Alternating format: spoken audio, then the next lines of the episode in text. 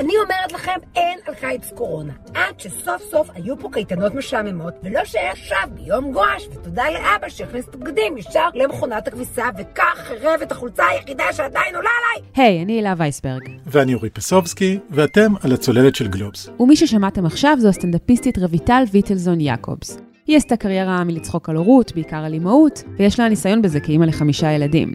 יש לה גם עמוד פייסבוק מצליח, שאליו היא מעלה סרטונים ופוסטים, אבל בקיץ האחרון, ליתר דיוק בתשעה באוגוסט, היא כתבה פוסט בכלל לא מצחיק. זה הולך ככה. את חברה שלי רייש לא החזירו עד היום לעבודה.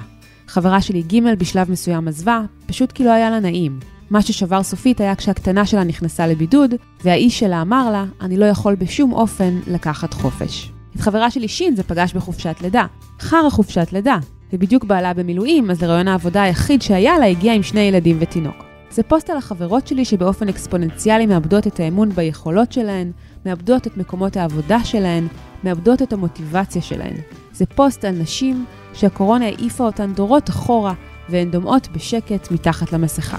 שלושת אלפים וארבע מאות לייקים, שלוש מאות ועשרים שיתופים.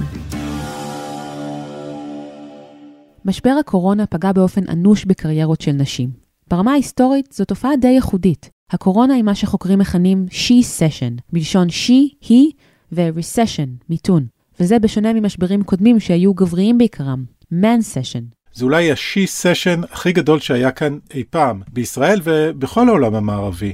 למשל, נתונים של שירות התעסוקה מספטמבר, הצביעו על מספר C, שיעור C למעשה, של נשים מתחילת המשבר, ובכלל בשנים האחרונות שהיו בין דורשי עבודה, שישים ושלושה אחוז. ובין דורשי העבודה החדשים בעצם, בסגר השני מדובר כבר ב-שבעים אחוז נשים מתוכם, ובגלל אופי הענפים שנפגעו בצורה הכי קשה בקורונה, שירותים, מסחר, תיירות, דברים כאלה, העובדים החלשים, מי שמסתכרים מעט, נפגעו ראשונים במשבר. ובעיקר העובדות החלשות, הן המלצריות, הן המוכרות בחנויות, הן סוכנות הנסיעות. אלה גם הענפים שבהם צריך לבוא במגע עם אנשים אחרים, או שקשורים לנסיעות והסתובבויות, אלה הענפים שנפגעו הכי קשה, ובהרבה מהם יש ייצוג מאוד גבוה לנשים. אורי, כתבה נרחבת בנושא שכתבנו יחד, הופיעה במוסף ג'י של גלובס בסוף השבוע. בכתבה וגם היום בפרק ננסה להבין איך ולמה הפכה הקורונה למשבר התעסוקתי של הנשים, אילו נשים אלה, ומה עלולות להיות ההשלכות.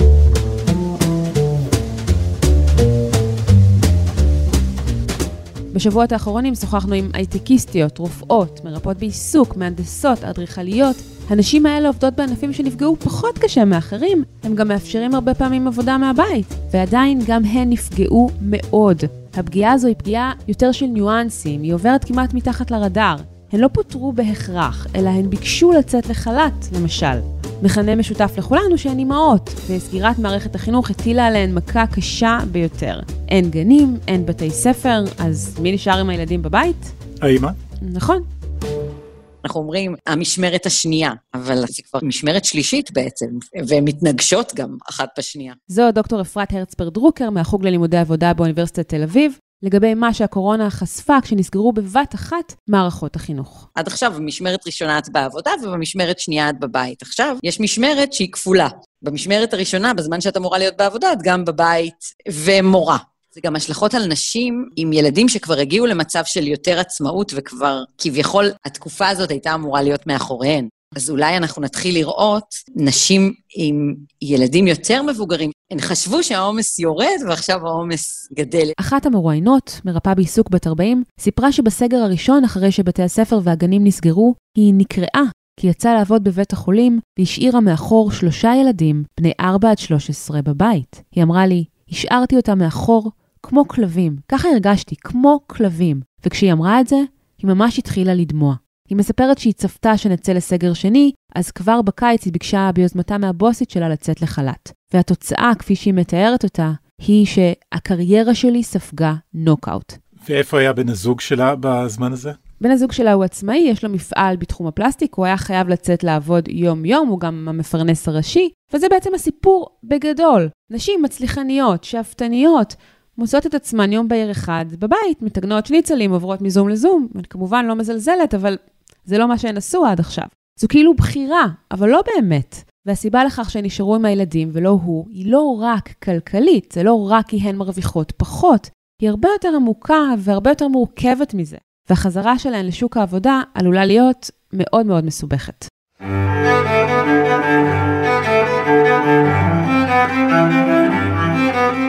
בארצות הברית, חברת הייעוץ מקינזי, יחד עם ארגון לינאין של שריל סנדברג, סמנכלית התפעול של פייסבוק, פרסמה לאחרונה דוח שמדבר בדיוק על הקבוצה הזאת של העובדות. עובדות של אמריקה התאגידית, כלומר עובדות ברמה סוציו-אקונומית גבוהה יחסית. זה סקר שנערך בקיץ והוא הקיף לא פחות מ-ארבעים אלף אנשים ב-שלוש מאות שבע עשרה חברות בצפון אמריקה. מה היו הממצאים שם? הממצאים היו ממש מטלטלים, מזעזעים אפילו הייתי אומרת. כמעט רבע מהעובדות, עשרים ושלושה אחוזים, שהן אימהות לילדים עד גיל עשר, אמרו שהן שוקלות לעזוב את שוק העבודה, כלומר אחת מכל ארבע, לעומת שלושה עשר בלבד מהעובדים בסטטוס הזה. ואם זה המצב בארצות הברית, אז אני חושבת שאפשר להעריך שלא מן הנמנע שנראית אותה מגמה גם כאן בישראל. אחרי ששריל סנדברג ראתה את הנתונים האלה, היא כתבה מאמר לוול סטריט ג'ורנל, שבו היא אומרת שאם היה לנו כפתור פאניקה, היינו לוחצים עליו עכשיו, וגם כתבה שלאורך שש שנים האחרונות, המחקר של הארגון שלה ושל מקינזי, הוא גילה שנשים התקדמו באיטיות, אבל באופן מדיד, בכל דרגות הניהול, והיא מזהירה שעכשיו כל ההישגים האלה עלולים להימחק בשנה אחת, השנה של הקורונה, ושתי מיליון נשים עלולות לעזוב את המשרות שלהן. באמת נתונים קשים מאוד, מרעישים, ומי שמאוד הזדעזע מהם, היא עדה סלמוג. אלמוג עבדה במשך עשרים שנה כסמנכלית משאבי אנוש, בסטארט-אפים ובארגוני הייטק גלובליים. היא מאוד קרובה לנושאים המגדריים, ועסקה לאורך השנים בקידום נשים. זה לא דוח רגיל, מדכא, שאנחנו רגילים אליו. אנחנו בעיצומו של אירוע נורא נורא קשה, שחייבים לעשות לו זום אאוט, ולהגיד, אוי ואבוי, דור הקורונה, דור של המבלט, לתוך החיוות החדש הזה. תחשבי, זה העולם שבו הבנות שיוולדו אחרי הקורונה, זה העולם שהם יגדלו לתוכו. זה באמת ללכת מהשנה אחורה.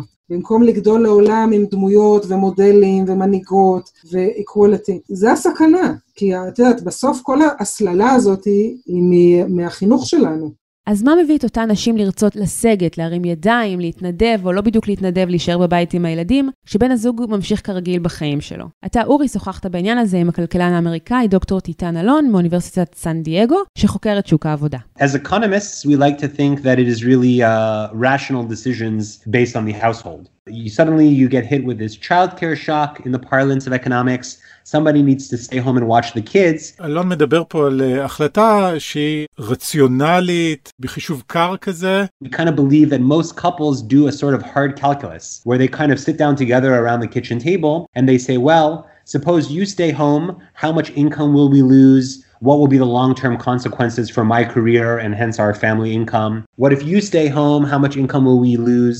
What will be the long-term consequences for your career?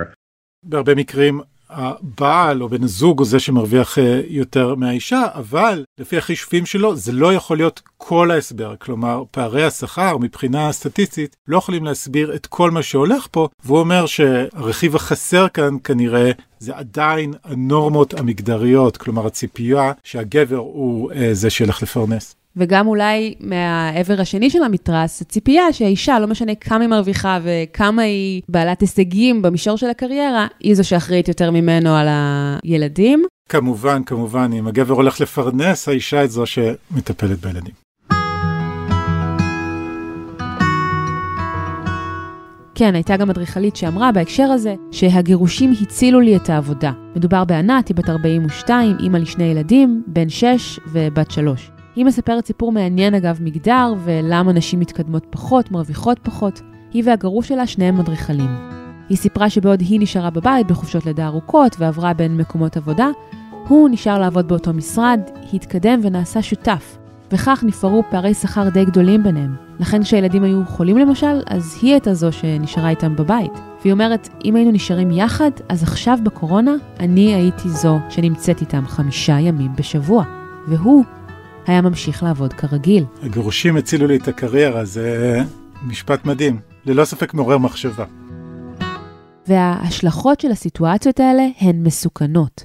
נשים שנפלטו משוק העבודה היום התקשו לחזור אליו, ומעסיקים אולי לא ירצו בכלל להעסיק אימהות כרגע, מחשש שיפרוץ עוד סגר.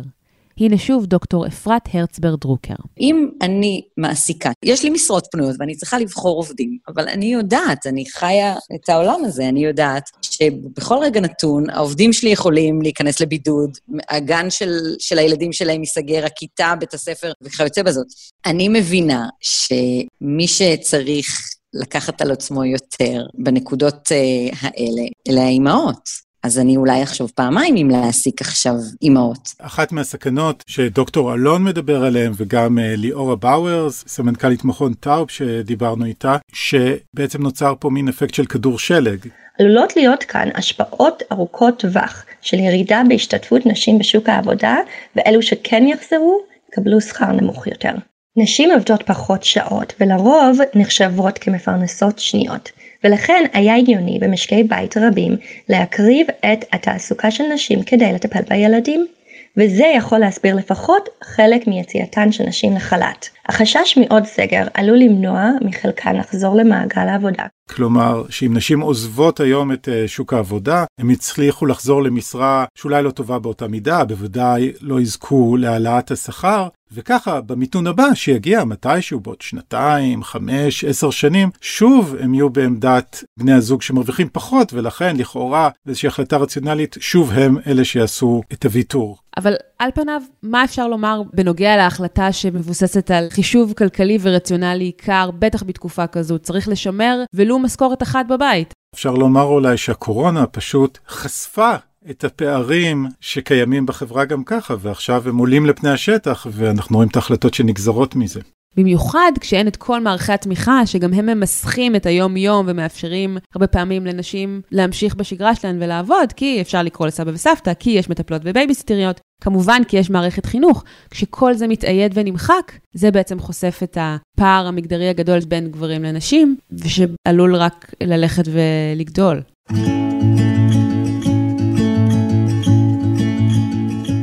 טוב, אז עד עכשיו דיברנו על ההיגיון המסוים בזה שאם אחד מבני הזוג מרוויח פחות, אז הוא זה שיסכן את המשרה שלו, ולא בן הזוג שמרוויח יותר. ככה זה לפחות אם מסתכלים על הכל במבט פיננסי קר בלבד. אם כי מהרעיון עם דוקטור אלון, כאמור, עולה שהנימוק הזה הוא לא מספיק כדי לתאר את כל מה שאנחנו רואים בשוק העבודה. כן, מסתבר שעדיין יש נורמות והסדרים חברתיים שחזקים יותר מכל דבר אחר. זה גם מה שעלה ממחקר שביצעו הפרופסורים מאיר יאיש וטלי קריסטל מאוניברסיטת חיפה, יחד עם דוקטור אפרת הרצברג דרוקר מאוניברסיטת תל אביב. הם עקבו בתקופת הסגר הראשון אחר מדגם מייצג של תשע מאות וארבעים משפחות שעבדו לכל אורך התקופה, ושיש להם ילדים בני פחות מ-שמונה עשרה. הם מצאו שחוץ ממקרי קצה, כשהאישה הרוויחה יותר מהגבר, שזה המצב רק ב-עשרים ושלושה אחוז ממשקי הבית בישראל, אז רוב הזמן אנשים גם עבדו וגם לקחו על עצמן יותר עבודות בית. מה קורה כשחלילה מישהו מפוטר? הנה פרופסור מאיר יאיש בעניין הזה. אנחנו רואים בצורה מאוד ברורה שבתוך משק הבית, כשהגבר הפסיד את מקום העבודה, התפנו לו שעות, אבל הוא לא הקדיש את השעות האלה הרבה יותר למטלות הביתיות והטיפוליות, אבל כשהאישה הפסידה את המקום העבודה, היא הרבה יותר ספחה אליה את כל שאר המטלות של הבית. אנחנו רואים שכשהאישה עובדת מהבית, הדפוס התנהלות שלה, בין בית וילדים, לא שונה באופן מאוד מאוד משמעותי מאישה שהפסידה את המקום עבודה שלה. אנשים הפסידו בהמון המון חזיתות פה, שהיינו מצפים שזה לא יהיה ככה. רמת ה... אני יודע, נקרא לזה שוביניזם, או הפטרנליזם, או הפטריארכליות, או איך שלא תרצי לקרוא לזה, שהייתה בראשון למרץ, היא לא שונה מרמת השוביניזם בראשון לנובמבר. וכאן הדברים בעצם מתחברים שוב לדוח של מקינזי. הוא מדבר על זה שמנהלות בחירות חושבות לצמצם את המשרה שלהן פי אחד וחצי יותר מהקולגות שלהן. חמישים וארבעה אחוז מהן אמרו שהן תשושות, לעומת ארבעים ואחד אחוז מהגברים הבכירים. למה זה קורה? כי חלקן גם אמהות, והן גמורות, הן מותשות מכל המטלות שהן צריכות לקחת על עצמן, גם בבית וגם בעבודה. אין הנחות. מותשות, ומי שפורשת, כי היא לא יכולה, בגלל שהיא המגדלור, יש ווטרפול מאוד מסוכן. זאת שוב עדה סלמוג בעניין הזה. יש לזה השפעה פי אלף יותר שלילית על כל היתר, כי אם היא מסמלת לי את זאתי, שהגיעה להנהלה, והתמודדה עם המצב הזה, ויש לה ילדים, והיא עדיין שם, אם היא נפלה, מה אני אגיד?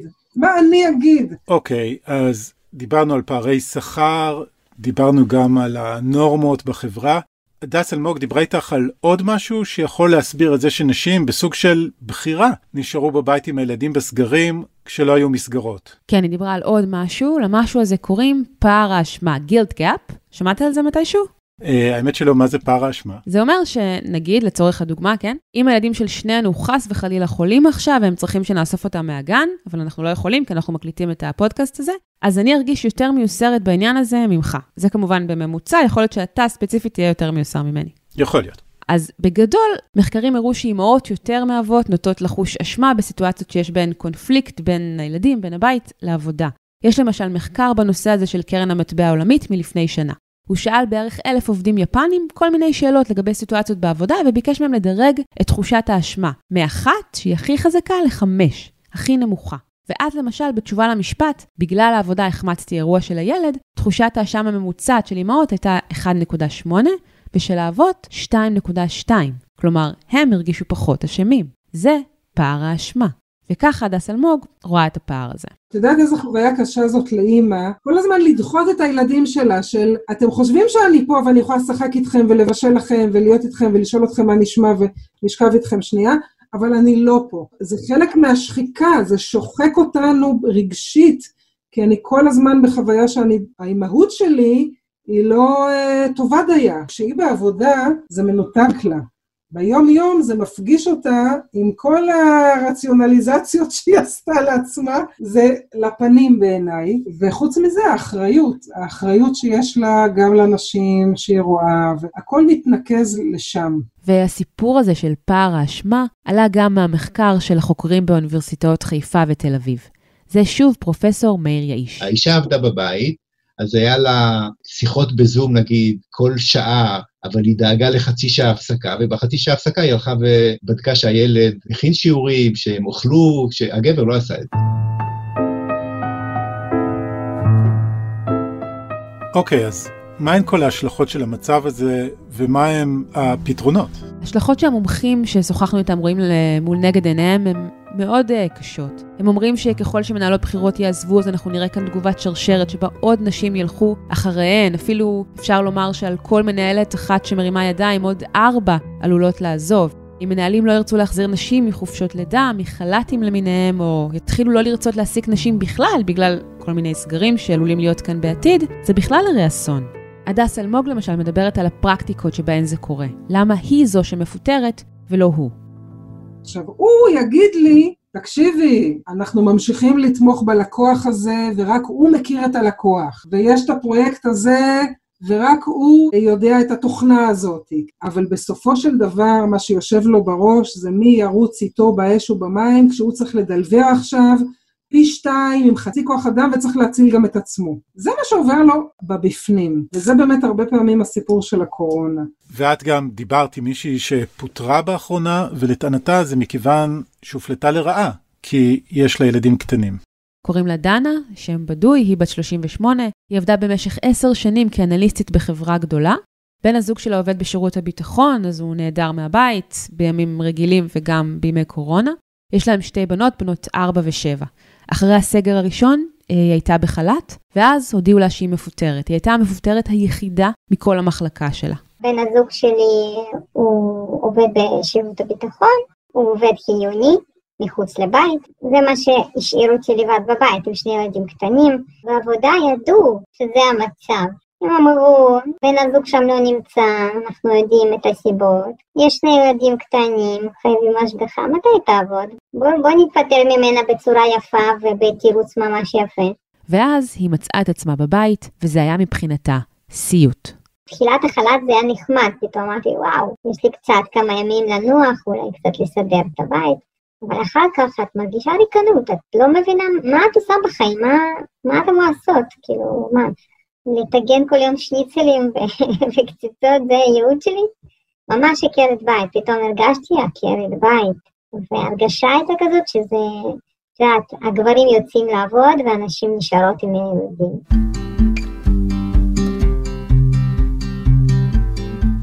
טוב אורי, זה היה די מדחדך עד עכשיו, אולי נסיים עם משהו אופטימי? מה החוקרים שאתה שוחחת איתם אומרים כשהם חושבים על העתיד ועל איך דברים התגלגלו מכאן ואילך? כאמור, דיברתי עם ליאורה באואר, סמנכ"לית מרכז טאוב, שכמובן מזהירה ומתריעה על כל התופעות שדיברנו עליהם, אבל היא גם מדברת על זה שבמשבר הזה, כל הזומים והפגישות מרחוק והעבודה מהבית, יש בהם גם צד חיובי, כי זה מכניס לחיים שלנו נורמות אחרות של עבודה גמישה, עבודה מהבית, mm-hmm. ואלה דברים שיכולים בטווח הארוך דווקא לסייע לנשים בשוק העבודה, במיוחד לאמהות לילדים קטנים. אבל גם במשבר הזה, את יודעת, כשדיברתי עם דוקטור טיטן אלון מאוניברסיטת סן דייגו, הוא סיפר לי שזה הרעיון ה-עשרים ואולי אפילו ה-שלושים שהוא עושה בנושא הזה, הוא היה מאוד מצוטט בתקשורת האמריקאית. זה מבחינתו עדות לכך שיש עכשיו המון עיסוק במציאות הזאת שהמשבר חשף לזה שיש פער בין המינים, והרבה אנשים מדברים על זה, בעצם זה שזה עלה למודעות הציבורית, למרבה הצער, זה יכול גם להביא לשינוי. Kind of the unique nature of the current crisis has taken childcare really to the center of economic policy. It's kind of really forced the childcare and the effect that it has on economic decisions of parents kind of to the forefront of the national consciousness.